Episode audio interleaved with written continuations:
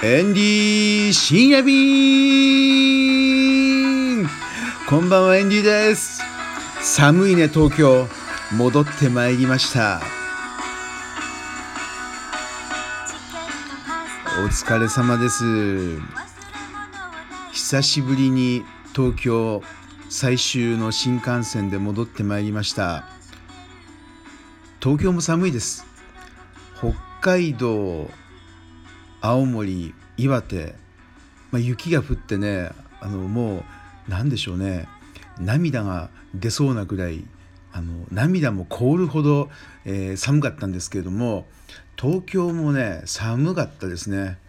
いやまあ、無事に久しぶりに戻りまして あのねいやいい旅でした、うん、バンコク。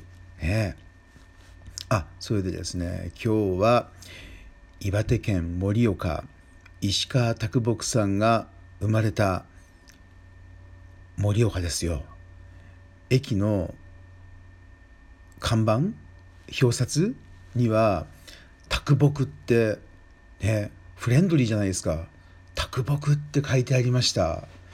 いやーなんかね来ちゃったなっていう感じですけども。で行ったお店がシニガンさん。アラムシニガン、ね、特徴のあるタイ料理堪能しました。特にすごいなと思ったのがトムヤムクンなんですけどもね。トムヤムクンのこのスープの中に小さいまあ通常の魚団子の3分の1ぐらいですかね。なんか浮かんでるんですよ。これがお店で作ったオリジナルのね魚の団子だったんですよ。これはね今までに食べたことないですね。もう何十年もタイ料理食べてもうタイでも日本でもどこでも食べてるんですけどもあのシカゴとかねあとサンフランシスコニューヨークでも食べましたけれどもどこのタイ料理でもこのサイズの魚団子ルークチンプラーっていうんですけど見たことがない。でこのサイズがねいいんですよ。柔らかさとサイズがねもうバッチリ。この2020年なんかねこれから流行りそうなサイズですよ。あれは。これはもう全国のタイファン。タイ料理関係者の皆さんにお伝えしたいなっていうものでしたね。それでね今回行ってみていろいろやっぱり分かったのがやっぱり有名なセリフですけどもね事件は現場で起きているっていうねこれね青森もそうなんですけども岩手もそうでしたどんどんタイ料理屋さんが減ってるんですよ。もう青森なんてタイ園の星川光一さんがもう一人で80歳過ぎてね一人でも踏ん張ってる感じじゃないですか。このタイ業界タイ料理の火を消さないぞっていう感じで。岩手もそうなんですよ。先月1月の終わりにあのアハンタイでしたっけ？あの すいません。あの周さんのお店が閉まってでねもうタイ料理屋さん探したけれどもほとんどもう見つからない状態ですよ。岩手県。これだとね青森のもし火がこう弱くなって岩手の火も弱くなって東北やばいじゃないですか。でそんなエンディの前に現れたのは古川さんですよ。この古川忍さんは月刊ワイワイタイランドの会員っていうことももちろんですけれどももう詳しいね。やたら東北地方詳しいですよ。秋田にこの前タイ料理屋さんができたんですよ。とかね。あのいいですよ。古川さんはいいね。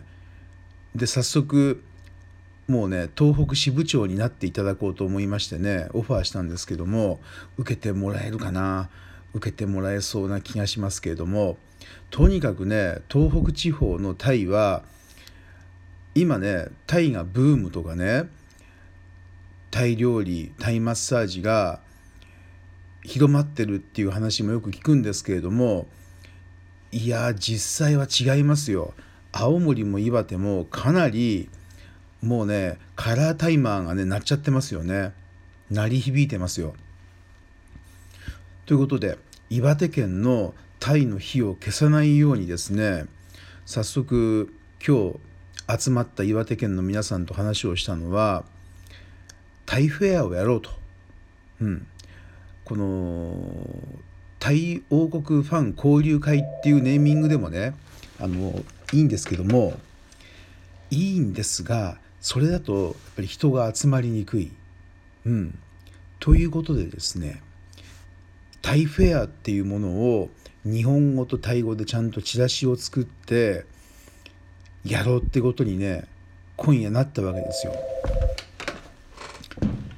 なので、えー、あなぜ、えー、そういうふうにやろうってなったかと言いますとねやっぱりねあの潜在的にいるんですよ。あのタイが好きな方っていうのはどこのエリアにも。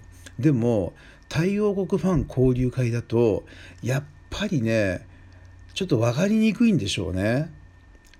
なのでもう分かりやすいタイフェアとかねタイランドフェスティバルとかそういうネーミングでねやろうと思ったんですよ。そうすると絶対人が集まる。そこで今までつながってなかったこの東北の人を結びつけるっていうねやっぱりこう散らばってるとねダメですよ力がねあの入らないということで横と横の結びつきをもっと作ってで結束力を、えー、強めていきたいと思ったんですよ。だって前回言ったかな岩手県でタイマッサージ屋さんタイ人の女性が2人で始めたお店があるわけですよ。でもそういう情報をまあ今夜あった岩手県のアラム・シニガンさんの皆さんも知らないっていうね。だから隠れキリシタンじゃないけれども隠れタイファンといいますかねいるんですよね。そういうのを、えー、発掘といいますか。あの結びつけるためにタイフェアですよ。これをねやろうと思いました。まあ現場に行かないとねまあ現場に行くからこそ分かるものっていっぱいあるんですね。うん、でこの今夜の模様っていうのは、まあ、ちょっとあの動画をね撮影したんですけどもどうやってね編集しようか今考えちゃってるんですけどもね結構細切れなんですよね。まあでもねこれをやる価値は編集して皆さんにお見せする価値はあると思います。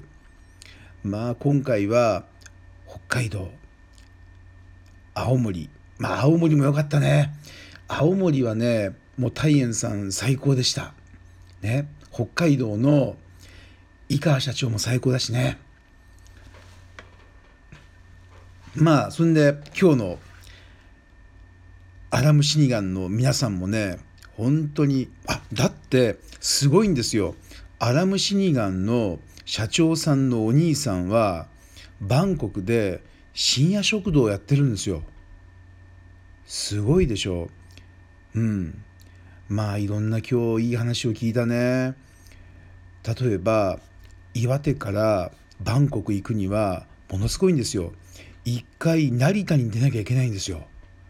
すごいでしょう。まあそういう現実をね知るには今回の旅はねかなり価値のあるもんでした。